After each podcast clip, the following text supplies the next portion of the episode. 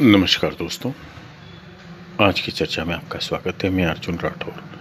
आज बात करते हैं मध्य प्रदेश के उपचुनाव को लेकर। मध्य प्रदेश में ऐसा प्रतीत होता है कि शिवराज सिंह चौहान, जो कि वर्तमान में मध्य प्रदेश के मुख्यमंत्री हैं, उनका जलवा बरकरार है। और इसका असर हाल ही में उपचुनाव के जो परिणाम सामने आए उनमें देखा भी जा रहा है। भारतीय जनता पार्टी ने अपना जलवा दिखाते हुए 19 से अधिक सीटें प्राप्त कर ली है। कांग्रेस को मात्र आठ सीटों पर ही संतोष करना पड़ा है।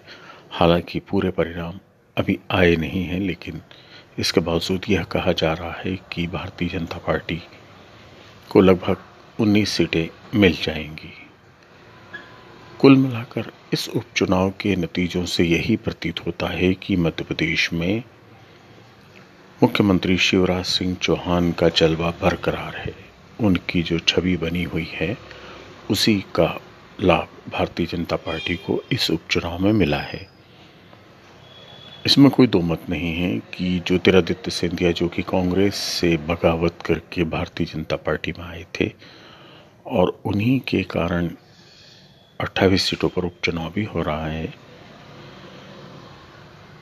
इस उपचुनाव के कारण यह देखा जा रहा है कि ज्योतिरादित्य सिंधिया के मुकाबले शिवराज सिंह चौहान ज़्यादा लोकप्रिय चेहरा बन गए हैं।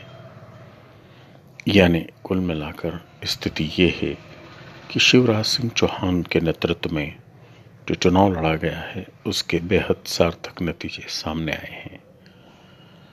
इन चुनावों से यह भी साबित हो गया है कि अब भारतीय जनता पार्टी को दल बदल का कोई खतरा नहीं है। उसे इतनी अधिक सीटें मिल गई है कि वह आसानी से तीन साल तक सत्ता में अपना समय पूरा कर सकती है।